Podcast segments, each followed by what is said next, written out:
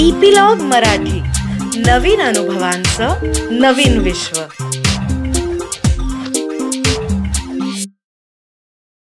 नमस्कार मंडळी मी रीमा सदाशिव अमरापूरकर. मनाचा पॉडकास्टच्या या भागामध्ये तुमचं सगळ्यांचं स्वागत करते. मागच्या भागामध्ये आपण एका प्रश्नाचं उत्तर देता देता आपण या मुद्द्याकडे आलो की आपण जे चॉईसेस करतो आपण जे निवड करतो त्या प्रत्येक निवडीच्या मागे एक काही ना काही इमोशन भावना असोसिएटेड असते. आणि त्या प्रत्येक निवडीचं त्या प्रत्येक चॉईसची आपण प्राइस देत असतो. ती प्राइस आपली इमोशनल असू शकते किंवा प्रॅक्टिकल असू शकते. पण ज्या वेळेला आपण चॉईस करतो त्यावेळेला असंही होऊ शकतं की आपल्याला त्याच्यातून इमोशनल बोनस मिळेल. याचं उदाहरण पण आपल्याला आनंद काकांनी दिलेलं होतं की अनअनाउन्स्ड जर आपल्या एखादी ओळखीची व्यक्ती जेवणाच्या वेळेला आली आणि घरात सफिशियंट स्वयंपाक नाहीये. तर आपण कशा पद्धतीने वागलो तर आपल्याला इमोशनल पे ऑफ मिळेल किंवा बोनस मिळेल राईट सो. आनंद काका welcome to the show thank you हा आणि लास्ट टाइम नंतर आपलं बोलणं चाललं होतं तेव्हा तू म्हणत होतास की आपण हे जे चॉईस करतो त्याच्यामध्ये नीतिमत्ता व्हॅल्यूज आपल्या ह्या सुद्धा they also play a very very important role तर आणि मग आपलं बोलणं झालं की साधन शुचिता. तर तू. आम्हाला या भागात साधन शुचितेबद्दल सांगणार आहेस. अगदी बरोबर आहे. शुचिता म्हणजे पावित्र्य. आता पवि- पवित्रता कशामध्ये? तर आपण असं म्हणतो की विवेकाची दोन रूप आहेत. विवेकाचं जे पहिलं रूप आहे ते हे आहे की स्वतःचे इंटरेस्ट म्हणजे माय इंटरेस्ट माझे जी भावनिक उद्दिष्ट आहेत. आणि इतरांची भावनिक उद्दिष्ट यांना एकमेकांच्या लगत ठेवणं हे. विवेकाची पहिली पायरी. ओके. विवेकाची दुसरी पायरी ही आहे की. माझं व्यक्तिगत उद्दिष्ट हे दुसऱ्यांच्या म्हणजे समूहाच्या उद्दिष्टामध्ये एकरूप होणं. बरोबर. तिकडे कुठेतरी नीतिमत्ता नावाची गोष्ट येते. ओके. की एखादी गोष्ट व्यावहारिक आहे. आणि एखादी गोष्ट नीतीच्या दृष्टीनं बरोबर आहे मग. चॉईस कसा करायचा. तर काही माणसं प्रत्येक वेळेला व्यवहाराचा चॉईस करतात काही. माणसं त्याच्या मागलं त्याच्यामागे असलेला नीतीचा मुद्दा घेतात काही वर्षांपूर्वी तुला आठवत असेल कदाचित. की आपल्या अहमदनगरच्या वेधच्या. एका कार्यक्रमामध्ये. टाटा समूहाचे एक मोठे अधिकारी आपल्याकडे आले होते. आणि त्यांची मी मुलाखत घेत होतो हो. तेव्हा त्यांनी सांगितलेला एक प्रसंग माझ्या मनामध्ये कोरला गेलेला आहे. ते असं म्हणाले की एक आर्थिक निर्णय घ्यायचा होता टाटांना. आणि त्याच्यामध्ये एक निर्णय असा होता की. ज्याच्यामध्ये भागधारकांचं नुकसान नव्हतं हं? आणि कंपनीचं पण नुकसान नव्हतं. आणि दुसरा असा पर्याय होता की ज्याच्यामध्ये भागधारकांचा फायदा होता पण. कंपनीचं काही प्रमाणात नुकसान किंवा तिला तोशीष लागणार होती ओके तर त्यावेळेला टाटांनी असा निर्णय घेतला रतन टाटांनी असा निर्णय घेतला की भागधारकांचा फायदा आणि कंपनीची तोशीष. ज्याच्यामध्ये आहे. तो निर्णय हा नीतिमूल्यांच्या दृष्टीनं बरोबर असल्यामुळे. व्यावहारिक तोशीष सांभाळून सुद्धा मी तोच निर्णय घेईन. आता बघा ह्याच्यामध्ये कसं गंमत कशी गंमत आहे की व्यावहारिक निर्णय घेतला असता तरी सुद्धा ते चूक होतं का नाही. ते पण बरोबर होतं. आणि त्यांनी जो निर्णय घेतला तो चूक. होता का काही जण त्याला चूक म्हणतील सुद्धा हा पण तुम्ही कुठल्या लेवलला आहात त्याच्यावरती ते अवलंबून आहे पण याच्यामधून मला काय दिसतं बघ की बरोबर आणि अधिक बरोबर. म्हणजे बरोबर आणि अधिक. बरोबर ह्याच्यातला फरक काय माहितीये का.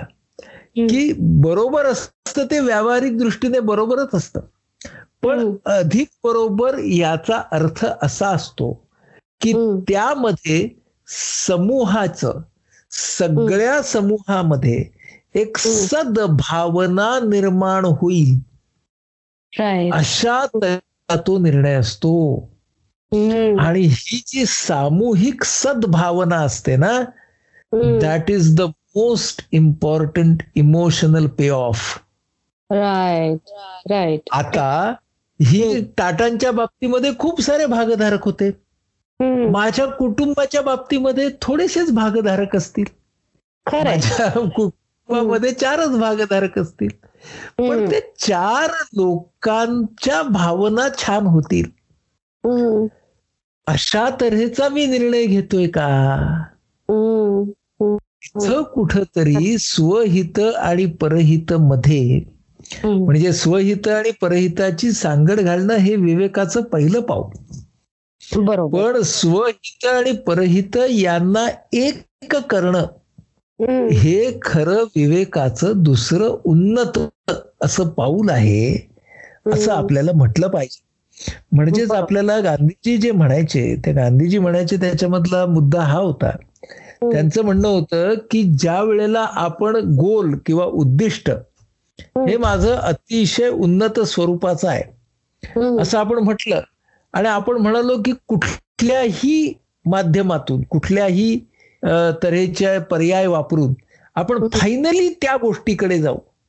बरोबर. तर त्यांचं म्हणणं होतं की असं होत नाही.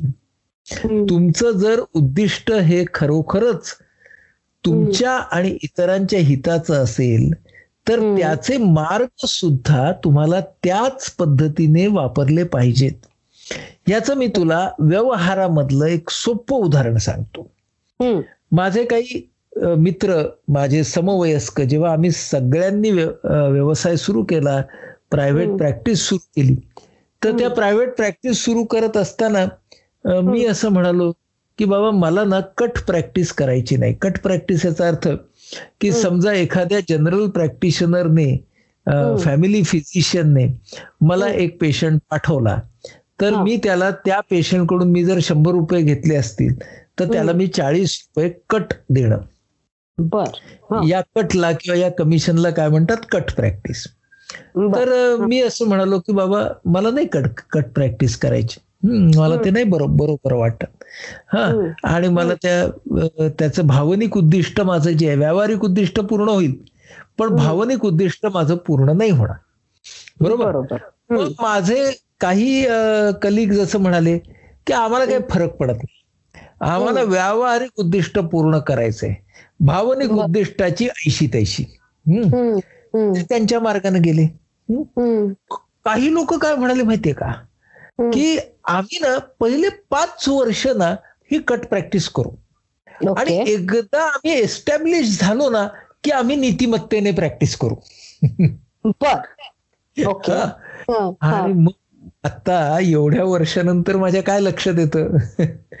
की हा जो मधला गट होता की नाही. त्याला काही हे जमलं नाही. कारण त्या पाच वर्षामध्ये त्या तऱ्हेच्या पर्यायाची इतकी सवय झाली होती. की नंतर बदलणं फारच कठीण गेलं जवळजवळ अशक्यच. आणि ही नेमकी खुबी साधन शुचितेची आहे. की तुम्ही त्यावेळेला नीतिमत्ता ही काही तुम्हाला सोयीप्रमाणे लावायची गोष्ट नाहीये. म्हणजे हे फार थोडस मी हे बदलून हे घेणार आहे अवतरण. पण हा. हे अवतरण जे मी आता तुला सांगणार आहे बाबासाहेब आंबेडकरांचं अवतरण आहे. ते असं म्हणतात की जगामध्ये सर्व धर्मांनी काय केलंय? की धर्मांनी नीतीला एका डब्यासारखं जोडलंय. हवं तेव्हा इंजिनला जोडा आणि हवं तेव्हा यार्डामध्ये टाका. असं. त्यांनी म्हटलंय. त्यांचा त्यांचा जो एक खूप मोठा बुद्ध अँड हिज धम्म नावाचं. पुस्तक आहे. त्याच्यामध्ये हे हो. अवतरण बाबासाहेबांचं आपल्याला सापडेल. तर आता. बाबासाहेबांना काय म्हणायचंय बघ? त्यांना असं म्हणायचंय की नीती ही डब्यासारखी नसावी.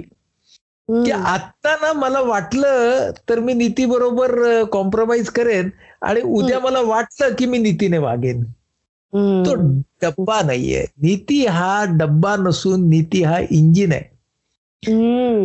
हा आता काय असतं गंमत की जेव्हा आपण नीतीला इंजिन समजतो. त्यावेळेला आपण पर्याय जेव्हा घेतो वेगवेगळे तेव्हा त्याची कधी कधी खूप जास्त व्यावहारिक किंमत मोजावी लागते. नक्कीच. हो. हा आणि ती जी व्यावहारिक किंमत मोजावी लागते त्याची तयारी असल्याशिवाय माणसाने असा पर्याय घेऊ नये. माणसाने असा पर्याय तेव्हाच घ्यावा ज्या. वेळेला ती किंमत देण्याची व्यावहारिक आणि भावनिक त्या. माणसाची मत त्या माणसाची तयारी असेल म्हणून आपलं पुढचं तत्व असं म्हणजे. Every choice has a price पहिलं. तत्व आपण म्हणालो there are. Two types of the of the prices emotional हो. अँड प्रॅक्टिकल हा त्याचाच उपभाग आपण म्हणालो. त्यातली इमोशनल प्राइस जास्त महत्वाची कारण ती जर देण्याची तयारी असेल तर प्रॅक्टिकल प्राइस देता येईल बरोबर? आता आपण दुसऱ्या स्टेटमेंटला येतो. की it's important to pay the price paying the price is mandatory but. Paying interest over it is voluntary लक्षात घे. ओके. हा, लक्षात घे. आलं लक्षात. हो, की- हो. किंमत देणं हे अपरिहार्य आहे. पण त्या किमतीवरती व्याज देणं हे ऐच्छिक आहे. तुझ्या लक्षात येईल की जी माणसं घेतलेल्या नैतिक पर्यायासाठी खूप किंमत देतात ती माणसं तिथं अडून बसत नाहीत. ती त्यांच्या वाटेने पुढे पुढे जात राहतात. ती दिलेल्या किमतीचा बाऊ करत नाहीत. दिलेल्या किमतीबद्दल आमचा सन्मान करावा आणि आमचं स्मारक उभारावं असं सुद्धा म्हणत नाहीत. बरोबर. ही गोष्ट फार महत्वाची आहे. की जगामध्ये आपल्याला वेगवेगळ्या ठिकाणी वेगवेगळे निर्णय घेताना खूप वेळेला नकारात्मक भावनिक आणि व्यावहारिक किंमत द्यावी लागते. दिलेली व्यावहारिक आणि भावनिक किंमत आपण किती कुरवाळत बसणार? हा चॉईस पुन्हा आपला असतो. बरोबर.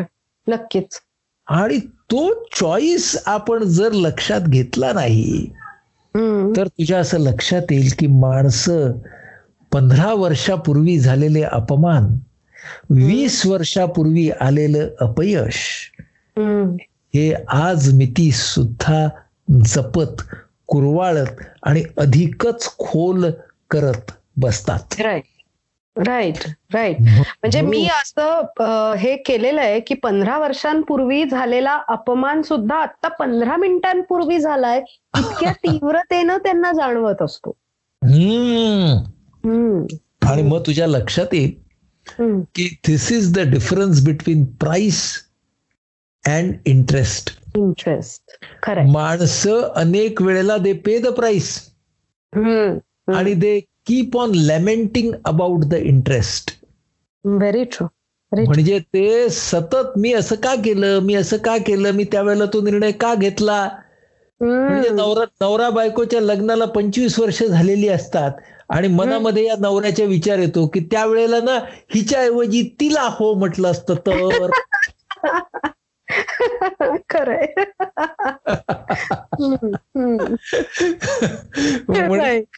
म्हणजे बिचारा पंचवीस वर्ष म्हणजे ही काय झाली इंटरेस्ट देण्याचा रौप्य महोत्सव झाला हो लग्नाचा नाही.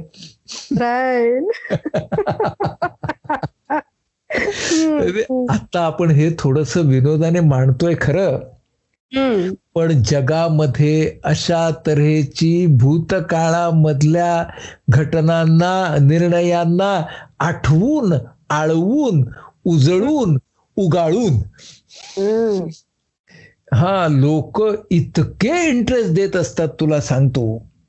खरंय. की त्या इंटरेस्ट देण्याला काही आणि बरं this is not a simple interest it is a compound interest म्हणजे मराठीमध्ये म्हणायचं तर चक्रवाढ व्याज. तर मराठी हो अलीकडे चक्रवाढ व्याज वगैरे कोणाला समजत नाही पण कंपाऊंड इंटरेस्ट समजतं.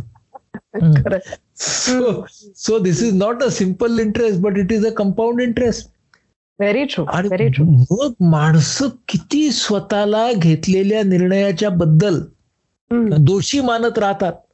रोज स्वतःला त्या कोर्टामधल्या पिंजऱ्यामध्ये स्वतःला उभं करतात.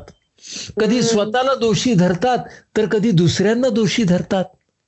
हा. किती वेळा तो सुडाचा पीळ मनामध्ये पिळत पिळतच राहतात. तर कधी नशिबाला बळी ठरवतात. आणि नशिबामुळेच असं झालं म्हणून स्वतःचं दुःख वाढवत राहतात. बरोबर. माणसाच्या आयुष्यामध्ये एखाद्या निर्णयामुळे चुकलेल्या निर्णयामुळे येणारं दुःख हे अपरिहार्य आहे.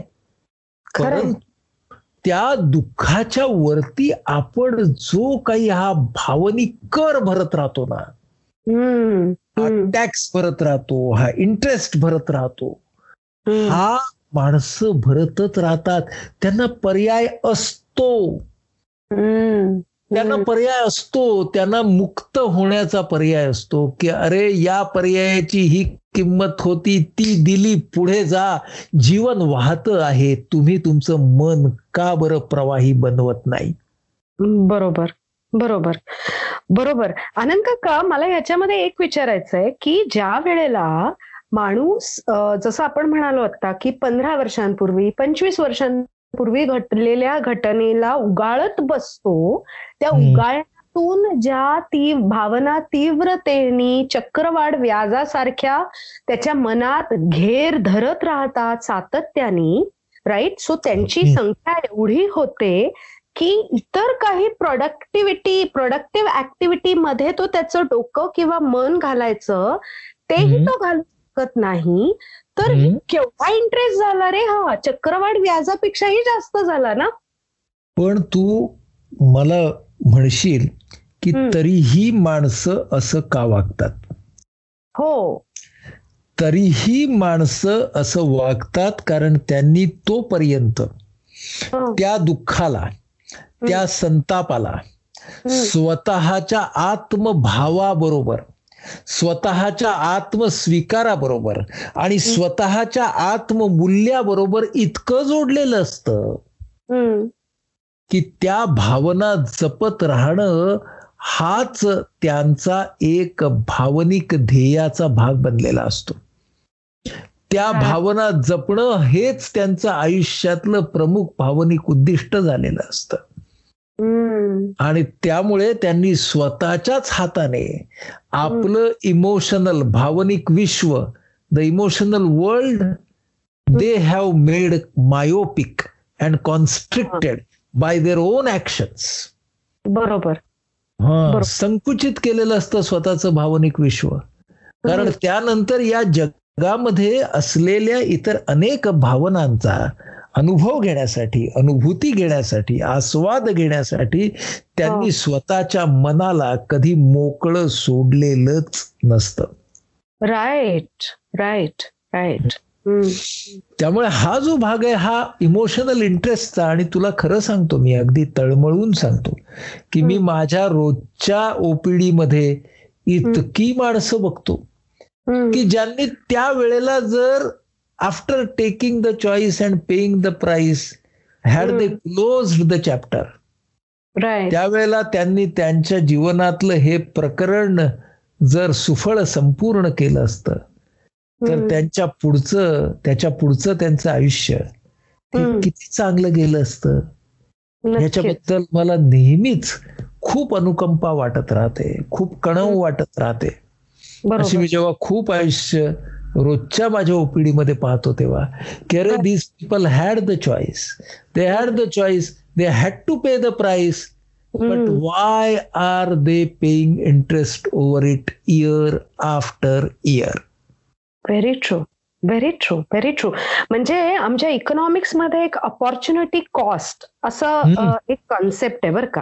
की म्हणजे एक एक व्यवसाय सोडून जर तुम्ही दुसरा व्यवसाय घेतला दुसरी अपॉर्च्युनिटी घेतली तर ह्या व्यवसायातून येणारी जी कॉस्ट म्हणजे जे तुम्हाला उत्पन्न मिळालं असतं ते तुम्हाला मिळत नाही. That is opportunity cost in. This case I would say this is the choice price म्हणजे. Opportunity price that we pay for the choice that we make absolutely आणि तुझ्या लक्षात येईल की त्यानंतर आपलं मन या कॉस्टमध्ये जितकं अडकत जातं तितकं आपल्या मनाला दुसऱ्या अपॉर्च्युनिटीज दिसत सुद्धा नाही. नाही. एक्झॅक्टली तर महत्वाची गोष्ट यामध्ये आपल्याला काय दिसते? की आपण ज्या वेळेला एकाच अपॉर्च्युनिटीवरती झिरो इन होतो. तेव्हा आपण बाकीच्या सगळ्या अपॉर्च्युनिटीजकडे जाणून बुजून डोळे झाक करत असतो. आणि म्हणून आपल्याला काय बघायला पाहिजे की अपॉर्च्युनिटी आणि cost is it a static equation it is not a static equation it's a very dynamic equation आणि म्हणून मला पुढचा मुद्दा इकडे असा मांडायचा आहे की. ज्या वेळेला when I take a choice and I make a price म्हणजे ती काय प्राइस आहे तिचा मी स्वीकार करतो जी काय किंमत आहे तिचा. मी तिच्यावरती व्याज देण्याचं नाकारतो. ही जर माझी पोझिशन असेल ना खरं म्हणजे. तर मी ना दिलेली प्राइस सुद्धा हळूहळू कमी करू शकतो. ओके. हा आणि हं. मुद्दा आपल्या आयुष्याच्या दृष्टीनं फार महत्त्वाचा आहे. की त्यानंतर माझ्या आयुष्यामध्ये जी मला भावनिक प्राइस भावनिक किंमत त्या त्या वेळेला द्यायला लागली तिची तीव्रता मी नंतरच्या काळामध्ये कमी कमी करू शकतो. हा फार महत्त्वाचा मुद्दा आहे. लोकांना. असं वाटतं की अरे मी जर एकदा प्राइस दिली समजा तो माझा चॅप्टर संपला. बरोबर? मी त्याच्यातून काहीतरी शिकलो पण. पुढच्या आयुष्यामध्ये ना मी मग ना. घेतल्या निर्णयाची प्राइस कशी कशी कमी करायची. त्याचा. विचार करायला लागतो ना ग त्यालाच तर मॅच्युरिटी म्हणतात बरोबर बरोबर हा दॅट इज कॉल्ड मॅच्युरिटी. की आता मला कळलंय ना की आधी ज्या वेळेला मी एक चॉईस घेतला एक निर्णय घेतला बरोबर त्याची मी हो. भरपूर इमोशनल प्राइस दिली. आता मी जर पुन्हा तो निर्णय घ्यायचा आहे तर. ती चॉईस ती प्राइस ती किंमत मला कमी करण्यासाठी. माझ्यामध्ये काहीतरी शहाणपण येणं अपेक्षित आहे का नाही नक्कीच मी तुला एक अगदी सोपं उदाहरण देतो हा की समजा मी आहे हं? आणि मा- एक माणूस आहे आणि माझा एक डिवोर्स झाला हं? आणि माझ्या डिवोर्स झाला त्याच्यामधली जी काय कारण असतील ती. पण त्या कारणांमधून मी काहीतरी शिकलो. आणि मी त्याच्यानंतर पुन्हा लग्न केलं. बरोबर त्या लग्नामध्ये माझं जे आधीच्या माझ्या अनुभवातून आलेलं शिकणं होतं. बरोबर. I had taken a choice I had paid the price त्याच्यातून मला आलेलं जे शहाणपण असतं. ते शहाणपण मी कुठे वापरायचं असतं? की आता. या नवीन नात्यामध्ये असलेली प्राइस कमी करायला. आणि त्याच्यामध्ये असलेला इमोशनल बोनस वाढवायला हा राईट हा. हे जर मी केलं की नाही. तरच माझं जे दुसरं नातं असेल ते. जास्त सुफळ संपूर्ण होईल का नाही नक्कीच नक्की बरोबर म्हणजे हो. हा चॉईस आणि प्राइस हा सतत शिकण्याचा भाग आहे हे मी. लक्षात ठेवलं पाहिजे म्हणजे आता मी. तुला हे जे मेटाफर म्हणून दिलं ते. माझ्या वैयक्तिक आयुष्यात सुद्धा खरं आहे हो हो. हा त्यामुळे माझ्या वैयक वैयक्तिक आयुष्यामध्ये सुद्धा एका नात्यामधून बाहेर पडून मी दुसऱ्या नात्याकडे गेलो आणि त्यातलं शहाणपण वापरलं त्याच्यामुळे माझं दुसरं नातं हे.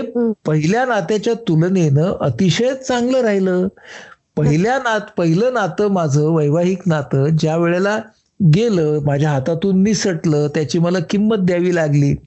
पण त्याच्यानंतर मी जेव्हा दुसऱ्या नात्याकडे गेलो तेव्हा त्यातलं शहाणपण घेऊन मी गेलो ही गोष्ट फार महत्वाची होती ना. नक्कीच नक्कीच. आणि हो. इथं इथं मी स्वतः माझ्याकडे फक्त एक एक्झाम्पल म्हणून बघतोय. मी माझ्याकडे एक केस स्टडी म्हणून बघतोय. आणि. मी जर माझ्याकडे केस स्टडी म्हणून बघितलं तर माझ्या असं लक्षात येतं की माझ्या चॉईस आणि प्राइस मधून मी जे शिकलो मला जे शहाणपण मिळालं मी जे व्याज दिलं नाही त्याचा फायदा मला माझ्या पुढच्या नात्यामध्ये झालाच नक्कीच नक्कीच हा. हो. हो. हे हो. शहाणपण फार महत्वाची गोष्ट आहे बरोबर. सो आनंद काका आज जे काही आपण आता बोललो त्याच्यामधले महत्त्वाचे मुद्दे आपले असे आहेत की प्राइस जे आपण मागच्या भागातही शिकलो की प्रत्येक चॉईसची एक प्राइस असते. ती प्राइस इमोशनल आणि प्रॅक्टिकल असते आणि एखाद्या वेळेस जर आपण आपल्याला होणारा आपले मूल्य आणि हे जर जपले तर ती जी इमोशनल प्राइस आहे that can be converted into an emotional payoff also okay. दुसरी गोष्ट जी आज आपण शिकलो की प्राइस तर आपल्याला पे करावीच लागते. So paying the price is mandatory but paying the interest is not म्हणजे ते उगाळत बसून ती भावना परत परत जगून you know reliving the experience आपण जे म्हणतो ते नेगेटिव्ह एक्सपिरियन्सेस जेव्हा आपण रिलिव्ह करतो ना त्यावेळेला we are paying the interest on that particular choice or that emotion okay त्याची जी प्राइस आहे त्याच्यावर आपण इंटरेस्ट देत जातो आणि ते चक्री वाढ व्याज असतं ओके दुसरं अंत का जे तू म्हणालास की सफल संपूर्ण की एक अनुभव आला त्याच्यामध्ये आपण चॉईस एक केला त्या चॉईसची आपण प्राइस दिली त्याच्यानंतर तो अनुभव मागे टाकणं is very very very important ज्याला आपण सहसा क्लोजर असं म्हणतो. की need a closure of an experience okay आणि त्याच्यानंतरचा महत्त्वाचा मुद्दा की त्या अनुभवातून आपण जो चॉईस केला त्याच्यातून जे आपण शिकलो ते मात्र लक्षात ठेवायचं.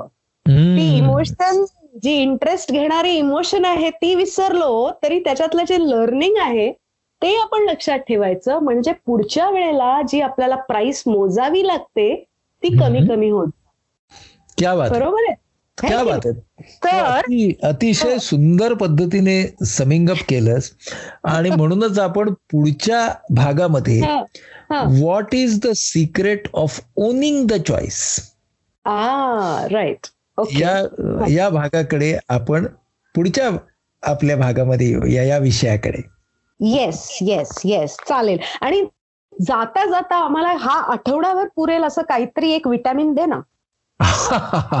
अरे व्हिटॅमिन असं आहे की आपल्याला जर ना इंटरेस्ट देण्याची आपली सवय जर सुटली ना तर तुला काय सांगू? अगं रोजच्या दिवसाला मल्टीव्हिटॅमिन घ्यावंच लागत नाही. ओके बर. सो म्हणजे आता आपण इंटरेस्ट द्यायचा नाही. पहिली पायरी मी इंटरेस्ट देणार नाही. असं आपण सगळ्यांनी ठरवायचं आहे आणि त्या पद्धतीने वाटचाल करायची आणि त्याच्यासाठी अर्थातच पुढच्या भागात आनंद काका आपल्याला सांगणार आहे की secret of owning the choice which I think is going to help us reach the closure okay ज्याच्यामुळे आपल्याला इंटरेस्ट नाही भरावा लागणार आहे. सो अपने फायदे की बात है नेक्स्ट एपिसोड में. तोपर्यंत keep smiling try to stay assertive आणि हो don't pay interest you have already paid the price take care you bye तर मंडळी तुम्ही सगळ्यांनी आम्हाला इतकं छान ऐकून घेतलं आहे इतके आठवडे झाले आपण सगळे गप्पा मारतोय. आय एम शुअर की तुम्हाला सगळ्यांना हा कार्यक्रम खूप मनापासून आवडतो आहे कारण तुमच्या कमेंट्स त्या पद्धतीने आमच्यापर्यंत पोचत आहेत तर एक छोटीशी रिक्वेस्ट होती ती अशी की ह्या शोच्या लिंक्स तुम्हाला जेवढं शक्य आहे तेवढं तुम्ही शेअर करा. म्हणजे मानसिक आरोग्याचा प्रचार आणि प्रसार करायला आम्हाला तुमची मदत होईल. त्याचबरोबर एक छोटीशी मदत अजूनही आम्हाला हवी आहे. ती अशी की आपल्या या शोमध्ये खाली एक छोटं बटन दिलेलं आहे ज्याच्यावर लिहिलेलं आहे सपोर्ट युअर शो तुम्हाला तुमच्या क्षमतेप्रमाणे ज्या पद्धतीने जमेल जेवढं जमेल तेवढा आम्हाला सपोर्ट करा. म्हणजे हा शो आम्हाला असाच चालू ठेवता येईल. आणि एकूणच आपण सगळ्यांनी एकत्र मिळून हे मानसिक आरोग्याचे प्रश्न समजावून घेऊयात आणि ह्या प्रश्नाला वाचा फोडूयात. तर भेटूयात पुढच्या आठवड्यात. धन्यवाद.